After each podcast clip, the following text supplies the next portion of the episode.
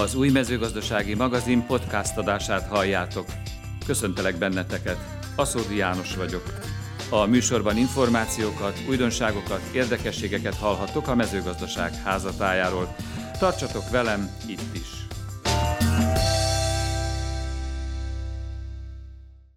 A legkorszerűbb tartástechnológiai megoldásokat ismerhetik meg a hallgatók a MATE Kaposvári kampuszán nemrégiben átadott precíziós tejtermelő laboratóriumban. A 341 milliós beruházás azt is szemlélteti, hogyan lehet a precíziós elveket alkalmazni az állattenyésztésben.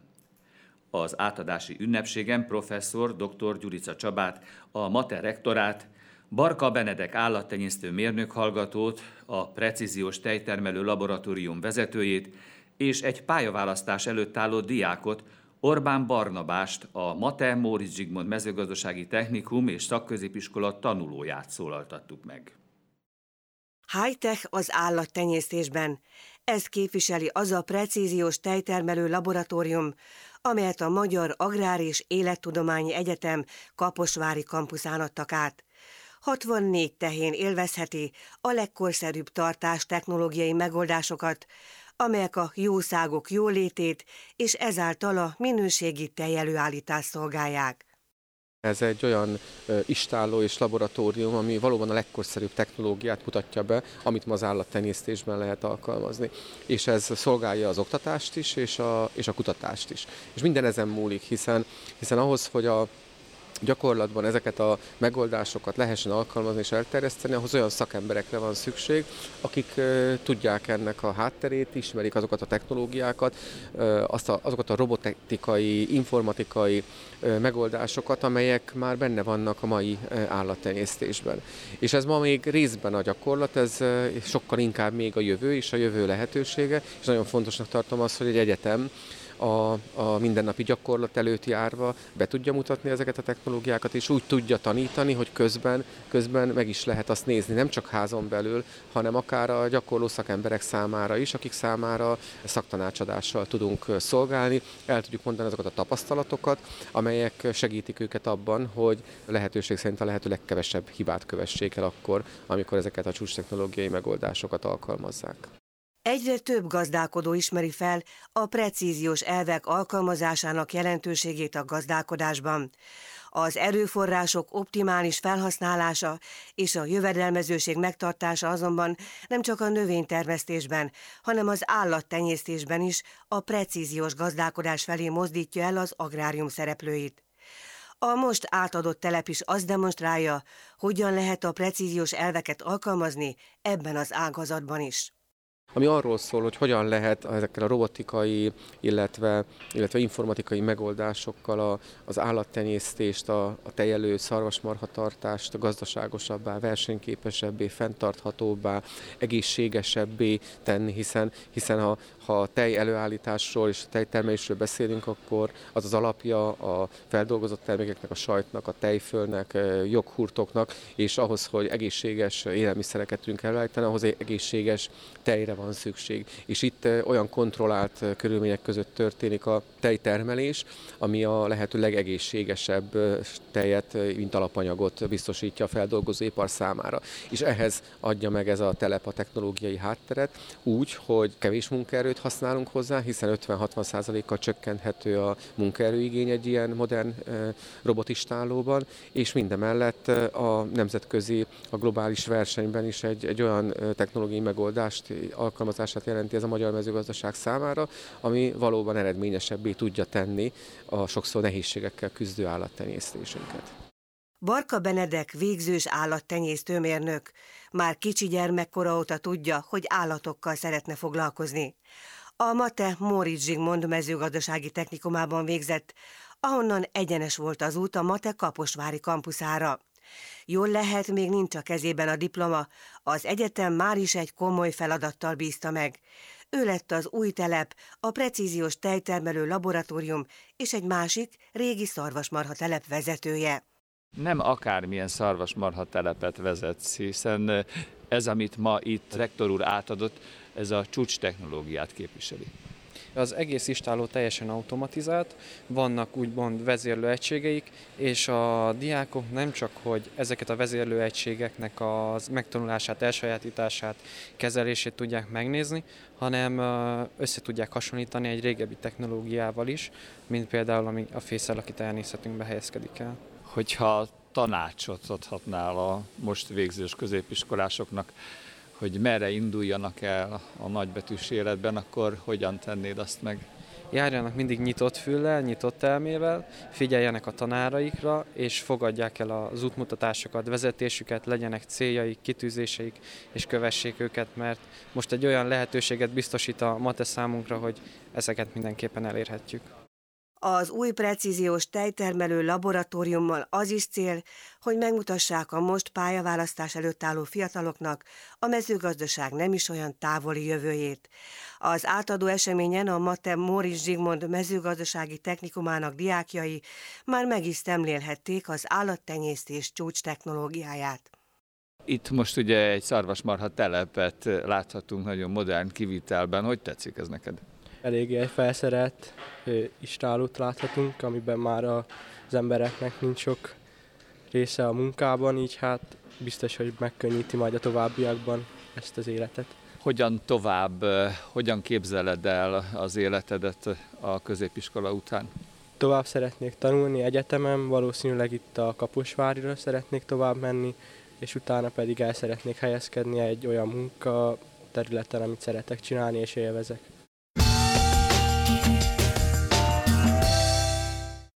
Mit is tanulnak egészen pontosan a ménes gazdaszakos hallgatók a Magyar Agrár és Élettudományi Egyetemen?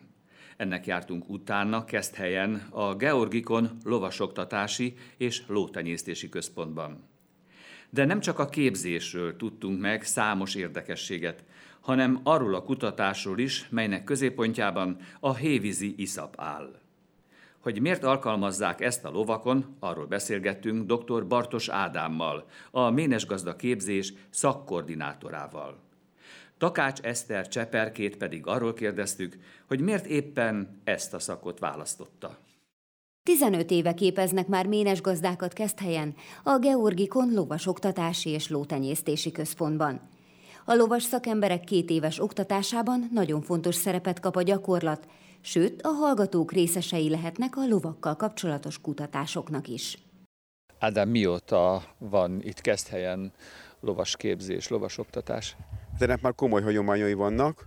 Igazából a Georgikon alapításakor kezdődött el a ménesmester képzés először 1807-ben, és ennek a kései utódaként jött létre a mai ménes gazdaszak. Igaz, hogy 15 évvel ezelőtt, de pont a 15. évfolyam van jelen pillanatban, akik ugye itt vannak nálunk, ugye nappal és levelező képzésben is működik a szak. Mit tanulnak ezek a ménes gazdák? Kik ezek a ménes gazdák magyarul? Ménes gazdák, talán nem a legjobb elnevezés a, a ménes szak, tehát lovas szakembereket próbálunk képezni a lovas élet számára. Egy két éves képzés, nagyon-nagyon súly gyakorlattal, Fontos, hogy nem csak a lovaglás területén, a lovas oktatás területén is, illetve Magyarországon egyedülálló módon nálunk fogatos képzés is folytat, a fogathajtás alapjait is. Meg tudják tanulni a gyakorlati képzésben a hallgatók. Lovas gyakorlati vizsgákat is tesznek, emellett ugye nagyon komoly tenyésztési háttér, tenyésztési ismeretek, a ló élettan, a szaporodás biológiája, tehát gyakorlatilag ugye a ló köré csoportosul minden, és természetesen az agrárképzésben meglépő alaptantanyagok is szerepelnek itt a ménes képzés képzésben, ami azért nagyon fontos, mert lehetővé teszi azt, hogyha valaki itt nálunk végez, akkor ugye a kreditek beszámításával más BSC szakokon, például állattenyésztő mérnök, mezőgazdasági mérnök folytassa a képzését. Elég sok ilyen hallgatónk van egyébként. Érdekesség, hogy a levelező képzésben nem csak a fiatalok érdeklődnek, hanem már lovas emberek is, akik akár az élet más területén dolgoznak, és szeretik a lobukat, saját lovat tartanak, ők is érdeklődők lehetnek. Extrémekben nyelvtanárunk volt, Miskolc és fölfőzünk volt, banki osztályvezetőnk volt, akik szintén lovat tartanak, érdeklődnek és eljöttek erre a képzésre, de a fiatalok között is szerencsére elég komoly érdeklődés mutatkozik, akik érettségi után kezdik el a képzést. Cseperke, honnan a kötődésed a lovas szakma iránt? Három éves korom óta foglalkozom és dolgozom lovakkal. 2015 óta vannak saját lovaink, és hát versenyzünk az édesapámmal együtt. Merre van ez az otthon? Budapesten, én budapesti lányzó vagyok, úgy csöppentem ide le helyre, de nem bántam meg egy percese. Nagyon érdekes, hogy budapesti vagy, és mégis ennyire vonzódsz az állatokhoz. Valahol a lovak azért mégiscsak a vidékhez kötődnek, nem? Igen, igen, édesanyáméknak volt annó lova, és lehet, hogy ez a szeretet onnan van meg, nem tudom. Ugye jövőre már végzel, mint lovas gazda itt a Keszthelyi Egyetemen. Mit lehet kezdeni ezzel a végzettséggel? Mi az, amit itt megtanultál ezzel alatt a két év alatt? Nagyon sok mindent lehet egyébként tanulni. A lovasoktatásban is jártasak lettünk, így a fogadhajtással is. A lónak az anatómiáját, a felépítését, tehát minden apróságot, amit a lovakhoz kell tudni, tehát takarmányozás szempontjából is nagyon sokat lehet tanulni, de innen csak feljebb, és folytatom tovább az egyetemi tanulmányaimat. Mi lesz a végső célod a lovakkal? És szeretnék tenyészteni, de mindenek előtt inkább a versenyzésre fektetném a hangsúlyt, illetve külföldön is meg szeretném csillagtatni egy kicsit a tudásomat. Már versenyző is vagy, úgy tudom, gyakorlott versenyző vagy. Igen, igen, a galopszakákban három és fél éve vagyok otthonos benne, illetve az ügetők világában 10, 2015 óta vagyok benne. Ott két és fél éve versenyzem majd, hogy nem megpróbálok mindent megtenni azért, hogy idén én legyek a champion az ügetők világában. Aki azon gondolkodik, hogy a lovas szakmába kezdjen bele, azoknak mit tudsz üzenni? igenis tessék felkelni reggel, és kimenni a lovakhoz, mert uh, sokszor volt olyan, hogy mások akkor értek haza a bulizásból, mikor én elindultam lovagolni, vagy esetleg hajtani, de egy percet se bánjatok be, igazán nagy szeretetet kapunk tőlük, és megérdemlik, hogy mi is szeressük őket. A Georgikon lovasoktatási és lótenyésztési központban több kutatást is végeznek, többek között a takarmányozás és a turisztika területén. Ezekbe a ménes gazda szakos hallgatók is bekapcsolódhatnak. Az egyik legérdekesebb kutatási témájuk egy olyan kezeléshez kapcsolódik, amit a humángyógyászatban is régóta alkalmaznak. A legkiemelkedőbb kutatási témánk, ez a Hévízi Reuma Kórháza közös téma, most már jó néhány éve kezdtük el ezt a kísérletet. A hévízi gyógyvíz, illetve a hévízi gyógyvíz iszap lovakkal történő hasznosítására elsősorban mozgásszervi megbetegedések, vagy rehabilitáció, de inkább prevenciós célból gyakorlatilag folynak ezek a kezelések. A kísérletet nagyon szép sikereket mutattak, nem csak ugye humán részről, amit a kórházból kaptunk eredményeket, hanem itt a mi kísérleteink is nagyon eredményesek voltak és ígéretesek voltak, és ezért szeretnék ezeket a kutatásokat folytatni. Hogyan képzeljük el ezeket a kezeléseket a lovaknál? Hát jelen pillanatban ugye a, a hévízi iszap kezelések, ugye a, a hévízi iszapot felkenjük a ló bizonyos testrészeire, általában a lábakra, a lábvégekre, de használtuk ugye a fejebb is, akár a lónak a háta rugalmas tételére is használtuk ezeket a iszap kezeléseket. Általában ugye a humántól eltérő módon itt hidegen kenjük fel az iszapot, esetleg folpakfóliából tekerjük be a lábvégeken, alkalmazok a kezeléseket, és jó néhány órát ugye rajta maradhat az iszapolóban. Nyilván humán gyógyászat állapotban ott ugye 20-25 perces melegkezelések vannak általában, tehát azért egész nap nem maradott a paciensen rajta az iszap. Lovon általában este végezzük a kezeléseket, és akkor reggeli órákig rajta van a, az iszap a lovon. Kén és radon tartalma van, 80%-a a hévízi gyógyvíz az iszapnak, tehát mint hogyha a gyógyvizet hoztuk volna a lovak számára a kezelési célból. Általában 10-12 kezeléses kúrát végzünk, két naponként történnek a kezelések, ugye ezek a prevenciós kezelések általában így néznek ki, legalább legalábbis a, a, a mostani kutatások szerint ugye ez vált be az a módszer. A lovak nagyon szeretik a kezelést, cseppet sem zavarja őket a rájuk kent iszap.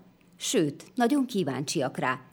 Dr. Bartos Ádám elárulta, néha még egy kicsit bele is kóstolnak a lovak kezelés közben a hévízi iszapba.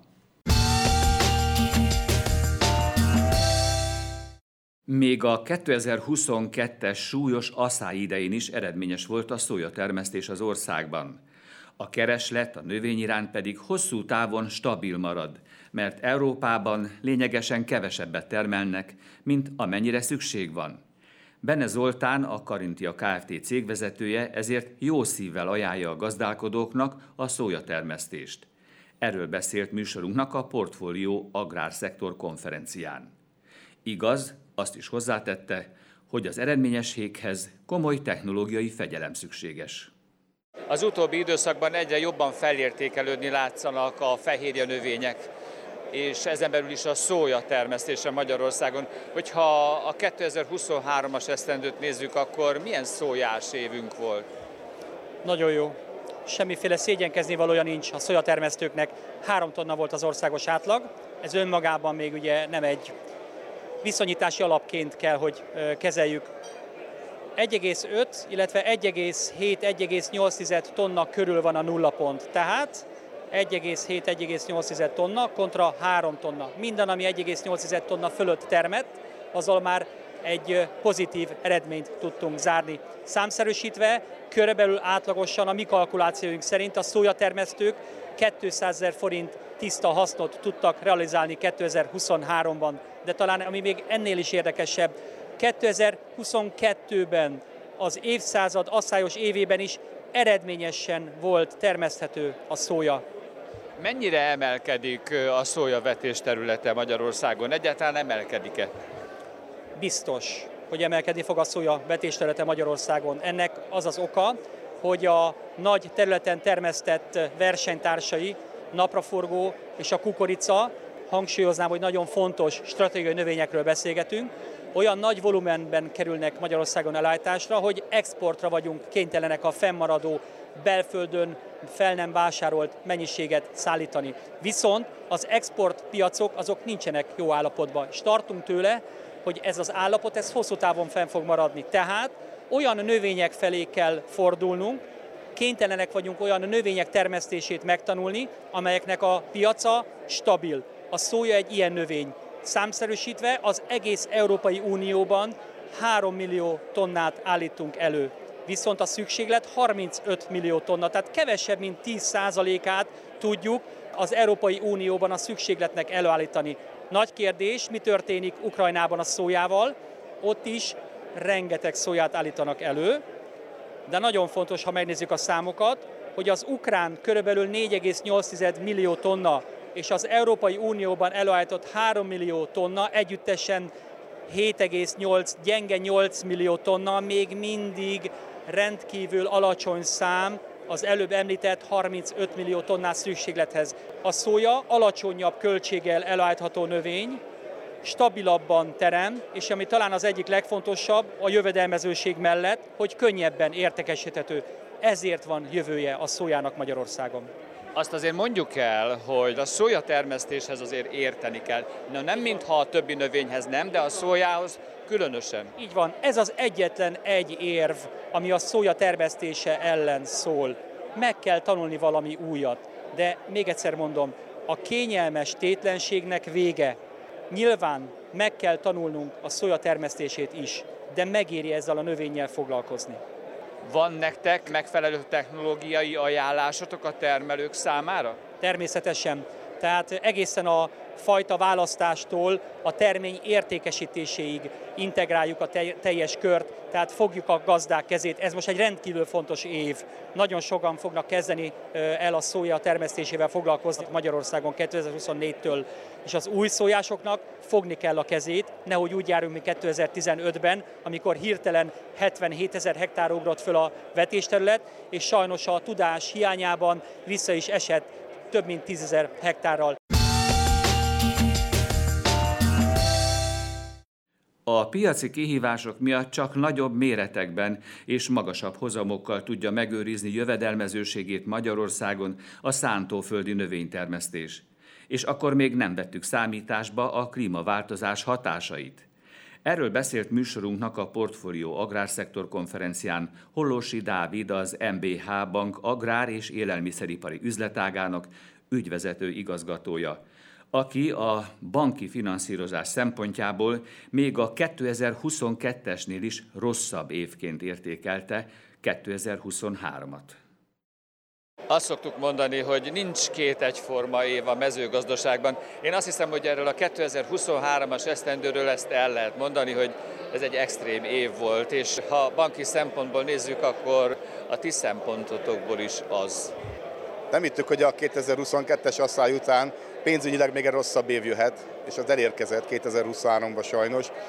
Főleg a szántóföldi növénytermesztésnek a jövedelmi viszonyai szűkültek annyira össze, és mindenki által ismert gabona árag voltak a fő okozói ennek, egy jó termés átlag mellett, mert közben a termelési költségek azért rendeződtek, tehát lehetett volna eredményt termelni. Tehát sajnos ez bejött ebbe a képletbe. A jó hír viszont az, hogy nagyon hosszú idő után az állattenyésztés, mint a kezdene magára találni, egy abszolút jó évet zárnak, egy eredményes, jövedelmező évet zárnak, reméljük ez jövőre is így tud maradni, és akkor az ágazat egészen kicsit fel tud lélegezni. Hogyan tudtok alkalmazkodni ehhez a megváltozott körülményhez, hogy ugye most az állattenyésztés az fölfelé emelkedik, a növénytermesztés meg stagnál, hogyha így finoman fogalmazok? Hát nehezen nekünk is fel kell götni a gatyát, ahogy szokták mondani. Leginkább a problémát az okozza, az ágazatban van egy általános bizonytalanság a jövőt illetően, illetve nincsenek beruházások. 2023 évben nem voltak agráriumok komoly beruházások, hiszen nem volt támogatott hitelprogram, és nem voltak hozzá beruházási támogatások.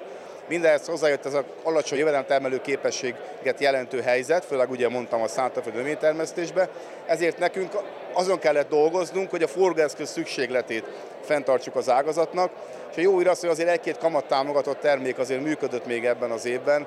Ugye a Baros Gábornak a, a 700 milliárd forintos kerete azért az agráriumot is, az élelmiszeripart is jelentősen érintette, illetve pedig az Agrár programnak az elemei, amik mindig egy olyan kedvező kamatozású termékek voltak, amivel nem kellett az ügyfélnek 10%-os kamatokat kifizetni. Nagyon sokan vannak itt, akiket az érdekel, hogy mi várható az elkövetkezendő esztendőben. Szerinted? Szerintem egy trendnek a végén vagyunk. Trendek sokáig tartanak, de mint most az elmúlt három év kihozott volna annyi problémát, hogy megváltozik a jövőbeli magyar mezőgazdasági szerkezet, magyarországi modell. Nagyon úgy tűnik, hogy a növénytermesztésnek, a szántóföldi növénytermesztésnek az életképességi határa az felfele tolódik, egyre inkább. Tehát nagyobb területen lehet ma már jövőben hatékonyan termelni, és sokkal-sokkal hatékonyabban kell, alacsonyabb költséggel, nagyobb hozamokkal kell termelni, mert jellegi gabonárak úgy látszik, hogy bebetonozódni látszanak a következő évekre. Nem látjuk azt, hogy ez jobb helyzetet hozna, és az is nagyon erőteljesen előjött az elmúlt években, hogy az élelmiszer infláció miatt milyen sérülékeny az élelmiszer gazdaságunk. Mi azt látjuk, hogy muszáj lenne a nagyobb cégeinket megerősíteni, hogy egy kicsit maguk alá tervezzék, szervezzék a termékpályákat, ami nagyobb biztonságot jelentett a kisebb termelőknek is. Tehát egy olyan változás van folyamatban, ami szerintem még nagyon sokan nem látnak. Tehát mi a pénzpiacokon keresztül, meg a világpiacokon keresztül már érzékelünk a bankszektorban. Azt mondod, hogy nem lesz jövedelmező a növénytermesztési ágazat. Hát akkor mit fognak termelni a termelők? Nagyon csak egyfelé tendált a növénytermesztés. Ugye volt négy fő növény, aztán slussz. Én nem mondom azt, hogy ez megváltozik. Nyilván a klímaváltozáson még sok múlik, mennyi esőt kapunk, meg milyen viszonyok között kell termelnünk, de a magyar növénytermesztési szerkezetet, a vetészerkezetet nagyon nehéz megváltoztatni, hiszen egy abrakfogyasztó ágazat, meg egy feldolgozóipar épül rá azon kell dolgoznunk, hogy ezeknek a növényeknek is vannak ugye nemesített fajtái. Ezeket kell jobban kitolni, jobban kell gondolkodni benne. El kell gondolkodni alternatív növényeken, de nyilván csak a vetés terület kis százalékában tudom megtenni. És hát ne felejtsük el, hogy a közös agrárpolitika is megújul ami azért elég komoly feltételeket ró a szántóföldi növénytermesztésre, vegyszerhasználat, forgatás, ugaroltatás tekintetben. Tehát én azt látom, hogy minden tekintetben felemelkedett az a szint, amit el kell érni egy termelőnek ahhoz, hogy jövedelmet tudjon termelni. Tehát még egyszer mondom, hogy nem attól félünk, hogy nem tudunk jövedelmet termelni, de úgy, ahogy eddig csináltuk, azzal a konvencionális módszerrel négy fő növényel nem fog menni, nagyon így tűnik. Csárdaszálláson és környékén termeszt zöldségnövényeket Szőke Kis Zoltán, aki már 40 éve foglalkozik kertészettel. Bár gyermekként ugyan állattenyésztőnek készült, de mégis a növénytermesztés mellett döntött, és ezt egyáltalán nem bánta meg. Az idei Agrárszektor konferencián Szőke Kis Zoltán vehette át az év kertészete díjat. Az idei év kertészete díj győztese Szőke Kis Zoltán, a Szőke és Szújó Kft-től. A portfólió csoport 11 tagú szakmai zsűrie idén az év kertészete díjat Szőke Kis Zoltánnak ítélte oda. A rangos elismerés átvételekor nagy szeretettel beszélt hivatásáról a Szőke és Szújó Kft. ügyvezető tulajdonosa. 40 éve kertészkedsz, azt mondtad itt a köszöntő beszédetben. Merre fele? Ez Közép-Békés megyében Csárdaszállás nevezetű település, és ennek a környéke. Ez a kertészkedés, a mi esetünkben a szántóföldi kertészkedést jelenti, tehát mi szántóföldön nem hajtatásban, hanem kint a szántóföldön termesztünk különböző zöldségnövényeket, a babnak különböző típusait, sárga, zöld hüvelyűt, fejtett babot, paradicsom, a szent növény, és ezen kívül még egy kevés csemege kukoricát és zöld borsót is. Mit jelent neked a szakmád? Az életemet. Az életemnek a 95%-át. Miért döntöttél annak idején, hogy kertésznek mész? Ez egy nagyon pragmatikus és praktikus döntés volt, mikor a édesapám megkérdezte, hogy te Zoli fiam, miért akarsz te állattenyésztő lenni? Tudod, azoknak hajnalba kell kelni, meg késő este kell hazamenni. Miért nem leszel inkább növénytermesztő vagy kertész? Ó, tényleg, akkor az leszek. nem bántad meg, hogy ezt a szakmát választottad? Jó, ez tizenéves koromban volt, azért mondtam el ezt a történetet. Én nem bántam meg. A életben a legfontosabb dolog az, hogy a munkádban jól érezd magad. Hogy amit csinálsz, az boldogsággal tölt el, nem csak az otthoniak, hanem a munkád is. Hát hisz az életed legnagyobb részét a munkáddal törtöd. Én nagyon örülök, hogy erre a pályára kerültem, ez engem boldogsággal, örömmel töltött el végig, és a mai napig nagy kedvel járok ki dolgozni, és csinálni a dolgomat. Digitális kártevő megfigyeléssel foglalkozik a SMAP Lab Kft., akik fejlesztésükért idén megkapták az év agrár innovációja elismerést a Siófokon megrendezett Agrárszektor konferencián. Hagyományos csapdákat okosítottak fel, hogy az így nyert adatok segítségével a megfelelő időpontban és a szükséges mennyiségű hatóanyaggal tudjanak szembeszállni a gazdák a kártevőkkel. A fejlesztésről Berecki Annával, a cég társalapítójával és agrárvezetőjével beszélgettünk. Az idei év Agrár Innovációja díj győztese a SmartLab Kft. A portfólió csoport idén is elismerte a legsikeresebb és legkiemelkedőbb agrárgazdasági szereplők munkáját az Agrárszektor konferencián. A 11 tagú szakmai zsűri ebben az évben a SMAPLab Kft-nek ítélte oda az év agrárinnovációja díjat. Amikor láttam, hogy miért kaptál díjat, akkor eszembe jutott egy filmcím, hogy a hölgy egy kisebb bogaras, hát ugye te rovarokkal foglalkozol, és ezért kaptátok ezt a díjat. Igen, ez így van. Digitális kártevő megfigyeléssel foglalkozunk, és ezt szolgáltatás formájában nyújtjuk a gazdálkodóknak, hogy a megfelelő időben és megfelelő mennyiségű pármetszerrel tudjanak védekezni a kártevők ellen. Hogyan működik ez a munka, amit ti csináltok? A mi munkánk igazából abban áll, hogy a hagyományos feromoncsapdákat okosítottuk fel, ebben van egy kis ö, okos kütyű, ami minden nap készít egy felvételt, ezeket a képeket elküldi a mi szerverünkre, ott ezeket a képeket mi tudjuk analizálni, elemezni, és így gyakorlatilag a feldolgozott adatot és egy ilyen döntéstámogatást tudunk nyújtani a felhasználóink számára. Mennyire gyakorlat ez, és mennyire elmélet még az, amiről beszélsz?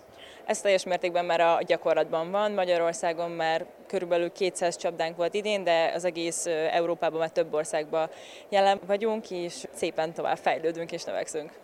Ma ugye demonstráltátok az egyik standon ezeket a kis munkaműveleteket, és egy csomó lepkét, moly lepkét lehetett itt látni. Milyen rovarokra terjed ki ez az előrejelzés?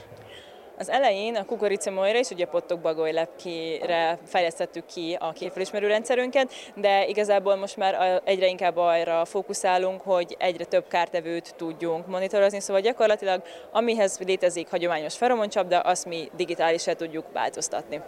Ez csak szántóföldön, illetve szabadtérjen működik, vagy esetleg zárt termesztőközegben is lehet ezeket használni? Szántóföld mellett már vannak gyümölcsökbe, szóval almába, szőlőbe, ugyanúgy ott is jelen vagyunk, és zárt térbe is ugyanúgy van létjogosultsága. Cseppet sincs könnyű dolguk a növénytermesztőknek, éppen ezért mindenki megérdemelne egy díjat, hangsúlyozta a Siófoki Agrárszektor konferencián Tóth Emil. A Sárrét Kft. ügyvezetője nagyon szép elismerést vehetett át a portfólió csoporttól. A szakmai zsűri ugyanis idén neki ítélte oda az év növénytermelője díjat. Az idei év növénytermelője díj győztese Tóth Emil, Sárét Kft. Tóth Emil, a Sárét Kft. ügyvezetője vehette át az Agrárszektor konferencián az év növénytermelője díjat. Székesfehérvár mellett 3500 hektáron gazdálkodnak, szántóföldi növényeket termesztenek, emellett pedig van egy tehenészetük is 400 fejős tehénnel. Szeretettel gratulálunk a díjhoz. Ez egy életmű elismerése. Mit éreztél, amikor megkaptad?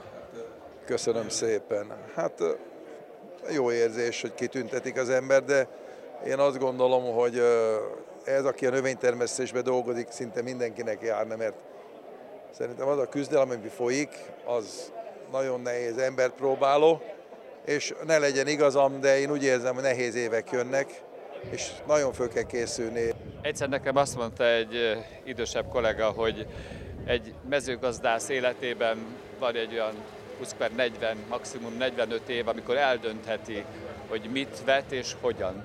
Én agrármérnök vagyok, világéletemben ezt csináltam, két munkahelyem volt, hátraút nincs, remélem a gyerekek át fogják venni, vagy az unokáim a stafétabotot, nincs más választás. Előrefele kell menni, ebbe igazuk van, nehéz, hosszú, rögös út lesz.